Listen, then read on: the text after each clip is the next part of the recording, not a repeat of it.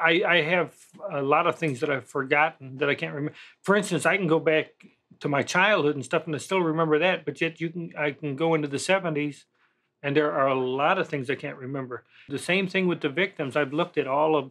I don't know if, if you notice here, we got pictures of every one of the victims here, and believe it or not, for the last 12 years, I've studied these photos of these victims, and there is no. Uh, we, we have a shot of all of the victims together here. And uh, when you look over the, the photos, I have no recollection of any of them. Never met them. And we've gone over this more than once. They're just names and faces. And when you when you look at them, uh, the thing of it is, we took it a step further. We went into their backgrounds. I wanted to know where they were at, what schools they attended, who they hung out with, and what kind of activities they were into. And that's what we dug up on each one of the victims. But still, there is no association. Uh, None of them never worked for me. None of them, they never went to any places that I ever hung around because I didn't hang, hang around that many places unless you were involved in politics or, or you if you were involved in clowning, then I might have ran into you. But there's no way I could have run into any of them. This is the first time you're speaking publicly. I had no need to talk to the media. They were looking for sensationalism and they were looking for the monster. Police found 29 bodies buried in shallow graves under Gacy's suburban Chicago home. He's a very good neighbor. We socialize with him.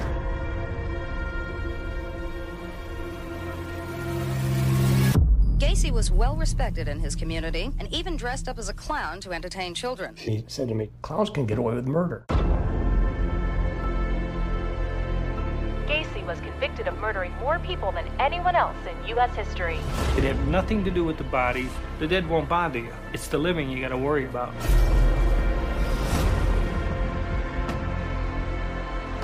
There were red flags all along the way that for some reason nobody paid attention to.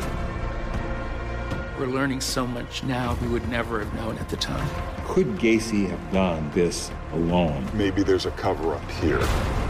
Mom protected John. She carried secrets she went to the grave with. The thing everybody thought they knew wasn't the whole story. He dressed as a clown to make children laugh, but behind the face paint was a man who tortured and murdered. He claimed to be a loving father, but what he'd done to his young victims were unspeakable. His name, John Wayne Gacy. Welcome to Beyond the Edge of Darkness.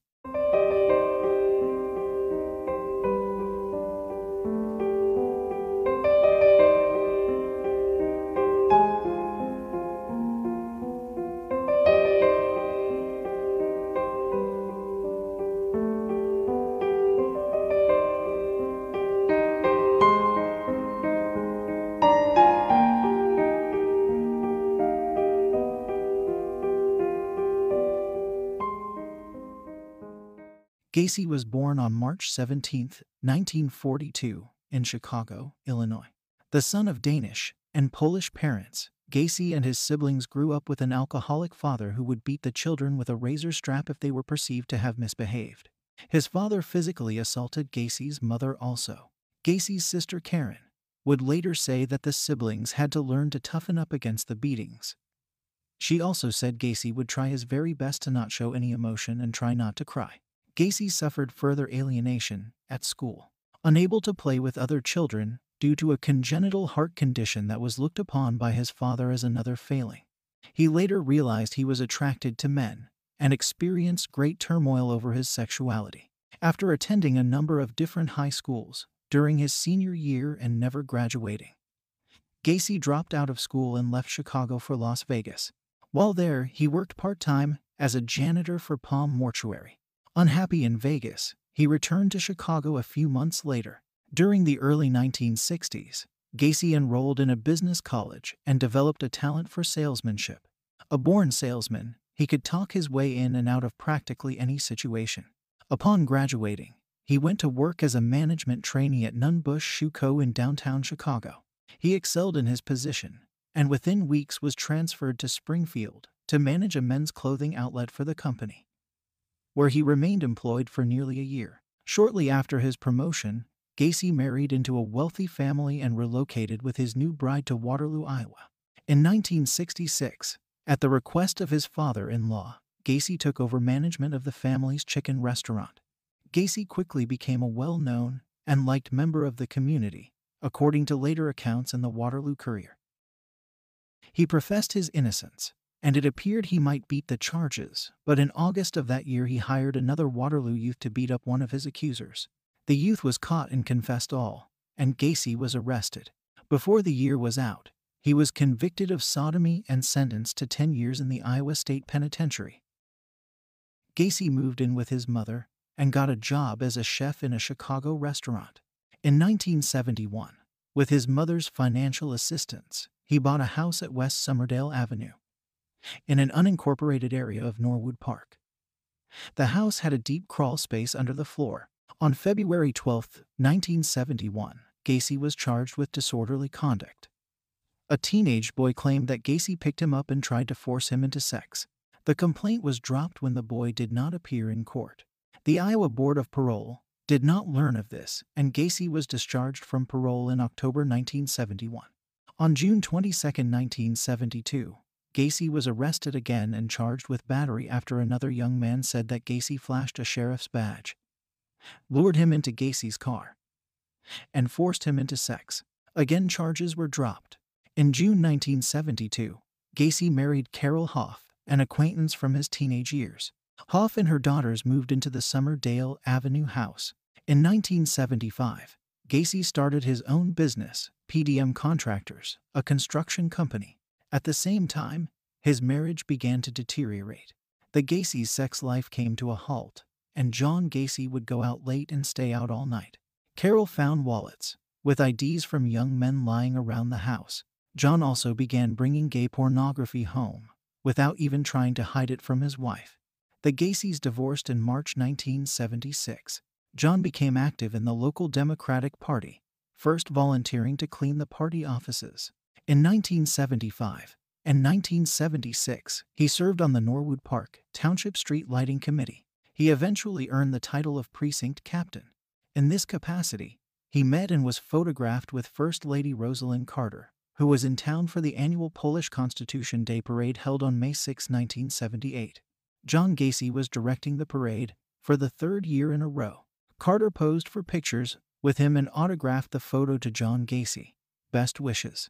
Rosalynn Carter. In the picture, Gacy is wearing an S pin, indicating a person who has received special clearance by the United States Secret Service. During the search of Gacy's house, after his arrest, this photo caused a major embarrassment to the Secret Service. In July 1975, one of Gacy's employees, John Butkovich, disappeared. Butkovich had recently left Gacy's after an argument over back pay Butkovich was owed. Butkovich's parents urged police to check out Gacy, but nothing came of it and the young man's disappearance went unsolved. In December 1976, another Gacy employee, Gregory Godzik, disappeared, and his parents asked police to investigate Gacy, as he was one of the last people known to have spoken to the boy. In neither case did the police pursue John Gacy nor did they discover his criminal record. In January 1977, John Szyc, an acquaintance of Butkovich, Godzik, and Gacy disappeared. Later that year, another of Gacy's employees was arrested for stealing gasoline from a station. The car he was driving had belonged to Szyc. Gacy said that Szyc had sold the car to him before leaving town, and the police failed to pursue the matter further. Gacy then started getting tired of digging holes in his crawl space. He wanted space that was available at all times. He hired one of his employees, David Cram, to make more space. Cram also stayed in the spare bedroom. While all this was going on, one night Cram came in from work early. He found Gacy drunk and in his clown outfit.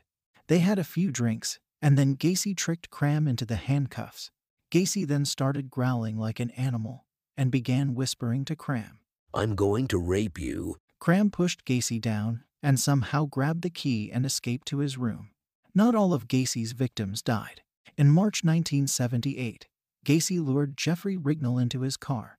Gacy chloroformed the young man, took him back to the house on Summerdale, raped and tortured him, then dumped him in Lincoln Park. police drew a blank, but Rignall remembered, through the chloroform haze of that night, a black Oldsmobile, the Kennedy Expressway, and some side streets. He staked out the exit on the expressway until he saw the black Oldsmobile, which he followed to 80 to 13 West Summerdale. Police issued a warrant and arrested Gacy on July 15th. He was facing trial on a battery charge for the Rignall incident when he was arrested in December for the other murders. In December 1977, a 19 year old man complained that Gacy had kidnapped him at gunpoint and forced him into sex. Yet again, Chicago police took no action. Robert Piest, a 15 year old boy, disappeared on December 11, 1978, from the Des Plaines pharmacy where he worked after school. Just before he vanished, Piest told a co worker he was going to a house down the street to talk to some contractor about a job. Gacy had been at the pharmacy that night discussing a remodeling job with the owner. Gacy denied talking to Piest when Plains police called him the next day, but the Des Plaines police did what Chicago police failed to do and checked Gacy's record. Discovering that he had done time for sodomy, a search of Gacy's house on December 13th turned up some suspicious items a 1975 high school class ring, driver's licenses for other people, handcuffs, an unknown object with holes drilled in the ends, a syringe, clothing too small for Gacy, and a photo receipt from the pharmacy where Piest worked. Detectives noticed an offensive odor coming from the crawlspace beneath the house. Further investigation revealed Godzik's disappearance. The high school ring was traced to Szyc. From Gacy's second wife, they learned of Butkovich. On December 21, 1978, one of Gacy's employees told the police that Gacy had confessed to more than 30 murders. Shortly thereafter, Gacy was arrested for marijuana possession. Police took out a second warrant, went back to the house on Summerdale, and found human bones in the crawlspace. After being informed that he would now face murder charges, Gacy confessed to some 25 to 30 murders, telling investigators that most were buried in the crawlspace on his property, and that he threw the last five bodies, after the crawlspace was full, off the I 55 bridge and into the Des Plaines River, including that of Piest. Gacy drew police a diagram of his crawlspace to show where the bodies were buried.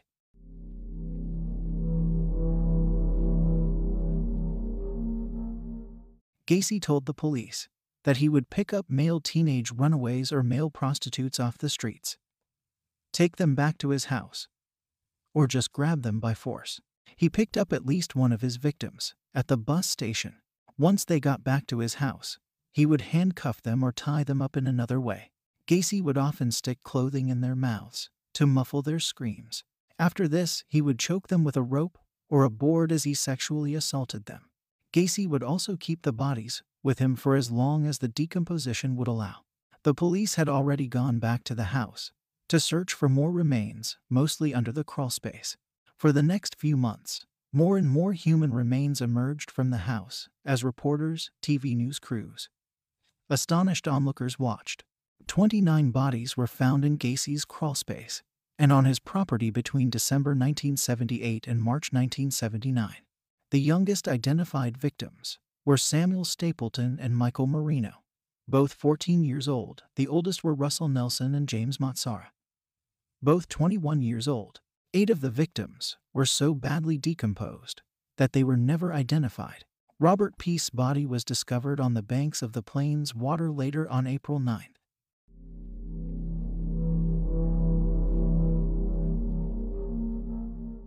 On February 6, 1980, Gacy's trial began in Chicago. During the trial, he pleaded not guilty by reason of insanity. However, this plea was rejected outright.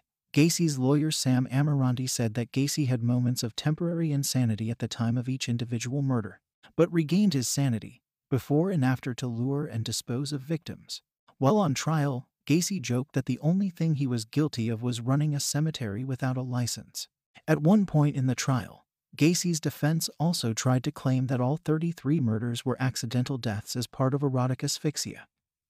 But the Cook County coroner countered this assertion with evidence that Gacy's claim was impossible. Gacy had also made an earlier confession to police and was unable to have this evidence suppressed. He was found guilty on March 13th and sentenced to death. On May 10, 1994, Gacy was executed at Stateville Correctional Center in Crest Hill, Illinois by lethal injection.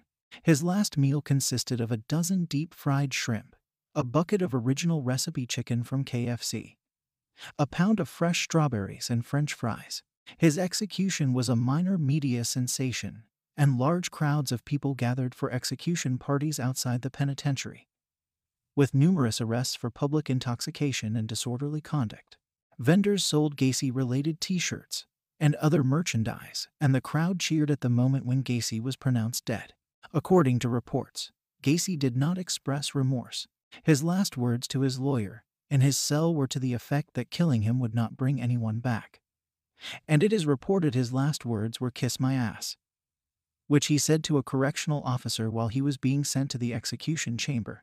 Before the execution began, the lethal chemicals unexpectedly solidified, clogging the IV tube that led into Gacy's arm and prevented any further passage. Blinds covering the window through which witnesses observed the execution were drawn, and the execution team replaced the clogged tube with a new one. Ten minutes later, the blinds were reopened and the execution resumed. It took 18 minutes to complete.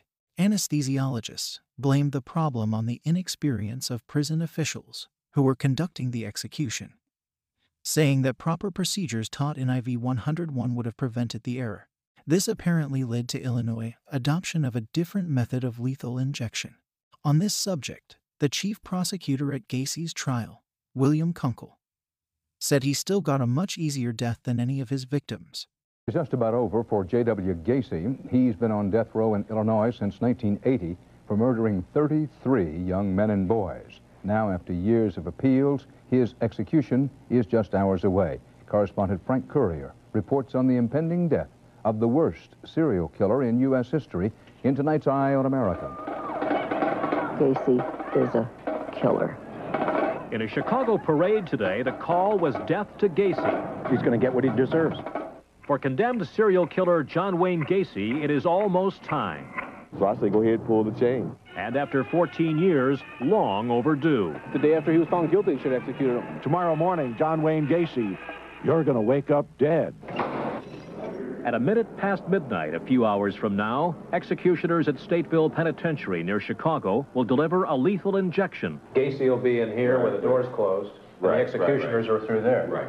And one of America's most notorious murderers will be put to death, denying his guilt. If you're going to go ahead and execute me, go ahead and do it. But you will have not have gotten the killer. But Gacy confessed to police that back in the 70s he killed 33 people, was later convicted of torturing and strangling them. 33 young men and boys, their bodies buried in mud beneath the crawl space of his house. Having lethal injection to me is, is not suffering enough. Eugenia Godzik's younger brother, Greg, was among Gacy's victims. I feel he should have had something done 33 times, just like he did to other people 33 times.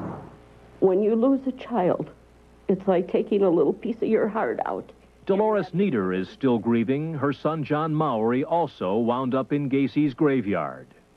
He has not shown one ounce of remorse for killing these 33 boys.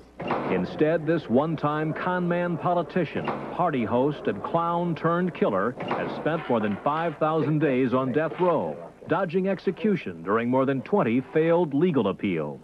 Go ahead and kill me, but vengeance is mine, saith the Lord, because you will have executed somebody that didn't commit the crime. We're ready to go. The only thing that will stop this execution is if the courts tell us to stop it. And so far, last-ditch defense maneuvers have failed, with prosecutors bent on assuring Gacy becomes Illinois' first involuntary execution in 32 years. We're going to do it, and we're going to do it well. And we're going to have justice done. While taxpayers have spent an estimated $3 million to fight his appeals and keep him alive, John Wayne Gacy has been hugely successful with paint and a brush, profiting from his notoriety as a serial killer. It's not natural. In galleries, Gacy's crude paintings are on exhibit. Jesus, Elvis, the Seven Dwarfs, and a self-portrait as Pogo the Clown. Collectors have paid him more than $100,000. Thank you for calling the John Wayne Gacy interview line. And there's his 900 phone line, where for $22 you can hear Gacy argue his innocence. Over the past 14 years, I, John Wayne Gacy, have been appealing my conviction for the murder of 33 young men and boys. He has affected more lives than probably anybody else in American history. Not just the kids that he killed, but all of these people that have been left behind. The families are invited to the penitentiary tonight, but won't be allowed to witness the execution. It's been put off so many times already, it's hard to believe that it's really going to take place. We're talking about 33 murders that I've had to live with, blamed to me, labeled to me. I may be the 34th victim. He's a con man. He tortured his victims. It's sad that Gacy ruined thousands of lives. For them, and for the 14 years they've waited, Gacy's date with death can't come too soon. At Stateville Penitentiary. In Chicago police may have passed over crucial clues in the mass murder investigation. Details on these stories and others next on Eyewitness News.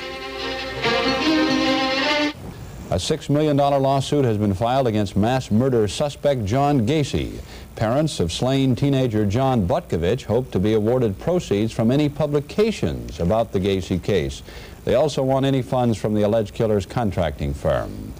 Tonight, Jay Levine continues his close-up look at the Gacy case and how police may have overlooked evidence that could have prevented the murder spree. A careful examination of police and other official documents by Eyewitness News reveals that John Gacy came into contact with authorities more than half a dozen times, allegedly involved in crimes ranging from kidnapping to rape and assault. His name came up in connection with missing persons. He was even linked to a theft committed with the car of one of his victims. These police contacts came not with unrelated, relatively unsophisticated suburban departments, but with one of the biggest, best equipped, and trained departments in the world. Even so, using the same combination of bluff and bluster with which he talked his way into being photographed with dignitaries, Gacy managed to talk his way out of each and every beef. Said one former employee, he had a way of getting what he wanted. He was a master con man. And he was good. I mean, he, he got whatever he wanted, you know. He did what he had to do to get what he wanted. That's, that was his philosophy. In August of 1975, Johnny Butkovich's car was found abandoned at Lawrence and Sheridan. The 18-year-old's jacket, wallet, and keys inside. The last time his parents saw him, he was leaving to confront John Gacy about some back pay. And this youth police, he told me, he talked with the Gacy, Gacy refused to talk to him. And he should know right away something wrong. If, you, if Gacy don't want to talk to him, something wrong right there. Area 6 youth officers considered Butkovich a runaway.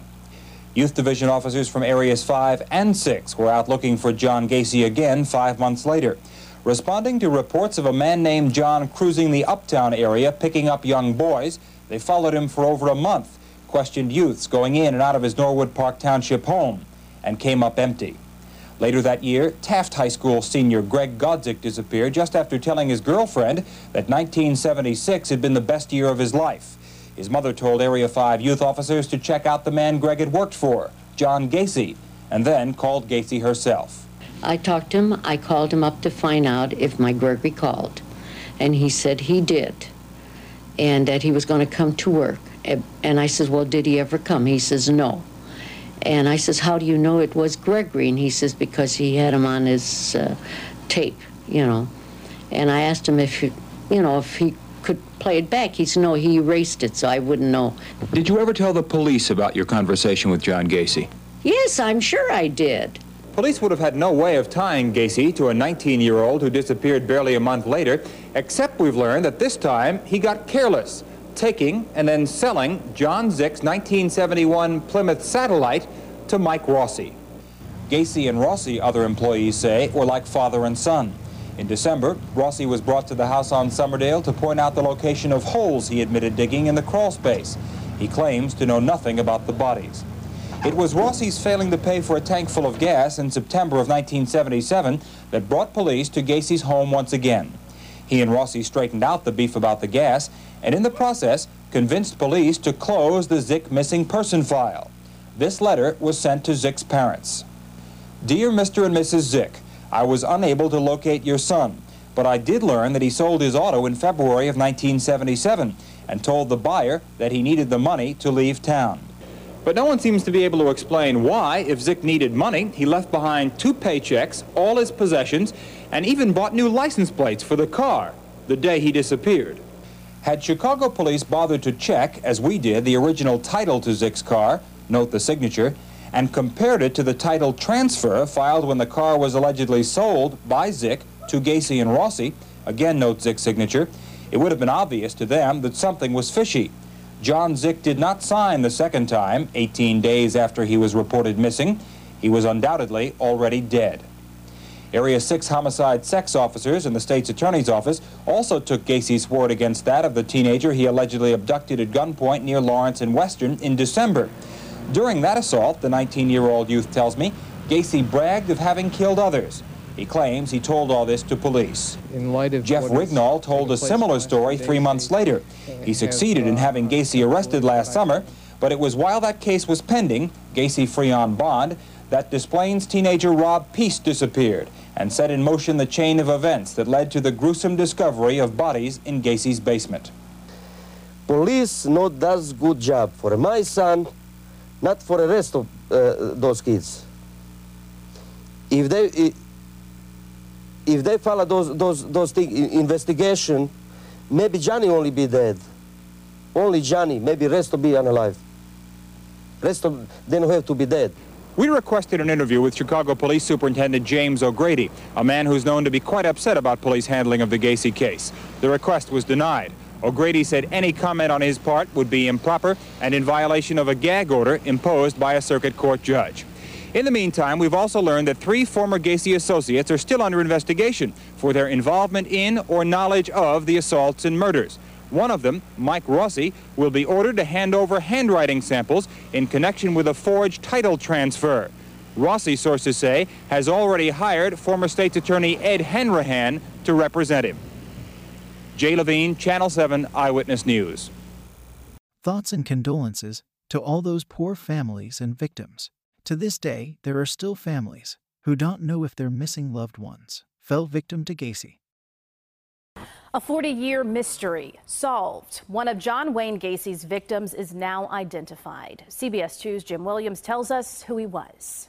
For more than 40 years, Lori Sisterman wondered what happened to her younger brother, Jimmy. He's a CEO of a company and he's sitting in, you know, Jamaica sipping, you know, Mai Tais, you know, and, and he's rich. Then her thoughts turned grim. He fell down and he hurt himself and no one's found him. This week, Cook County detectives traveled to Minnesota and told Sisterman and other family members Jimmy was murdered, likely in 1976, by John Wayne Gacy. When he first said it, I'm sorry to inform you that you're, it, it is victim 24 is your brother.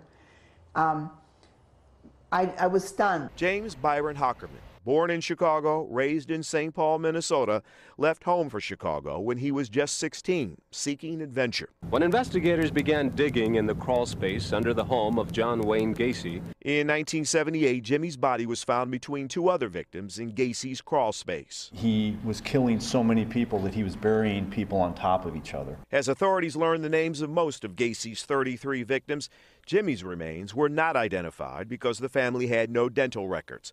But years later, after advances in DNA evidence, the Cook County Sheriff collected a sample from Jimmy's jawbone that had been buried in a cemetery. So when we went to try to do this, we had to go find the mandible bones, which was a very, very difficult, unpleasant experience. They had a match with DNA from Jimmy's family members. My daughter was crying and other people, and you'd think I'd be crying, and I did eventually, but I, it just hit me. His family is making a headstone for Jimmy's grave. We'll actually put his name, James Byron Haakenson. Victim 24, unknown no longer.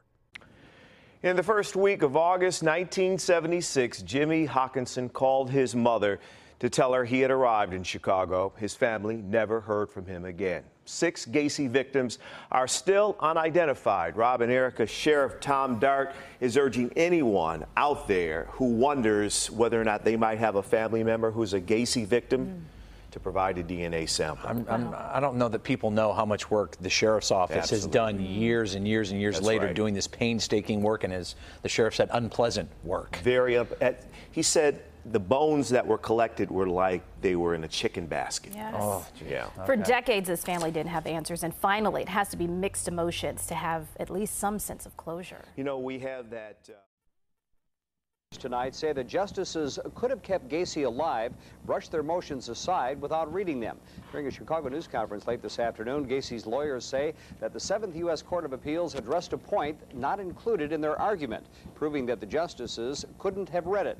The notorious serial killer was executed early today at Stateville Prison in Joliet. Channel 3's John Paul was there when Gacy died. As the sun set on Stateville Prison, serial killer John Gacy's appeals to put off his date with death faded too. John Wayne Gacy was pronounced dead at uh, 12:58 uh, a.m. The 52-year-old Chicago man who killed 33 young men and boys and buried them in his crawl space had spent 14 years on death row. His victims' families wanted more pain. I'm glad it's over. I just wish that there could have. After his execution, Gacy's brain was removed. It is currently in the possession of Dr. Helen Morrison, who interviewed Gacy and other serial killers in an attempt to isolate common personality traits of violent sociopaths. However, an examination of Gacy's brain after his execution by the forensic psychiatrist hired by his lawyers revealed no abnormalities.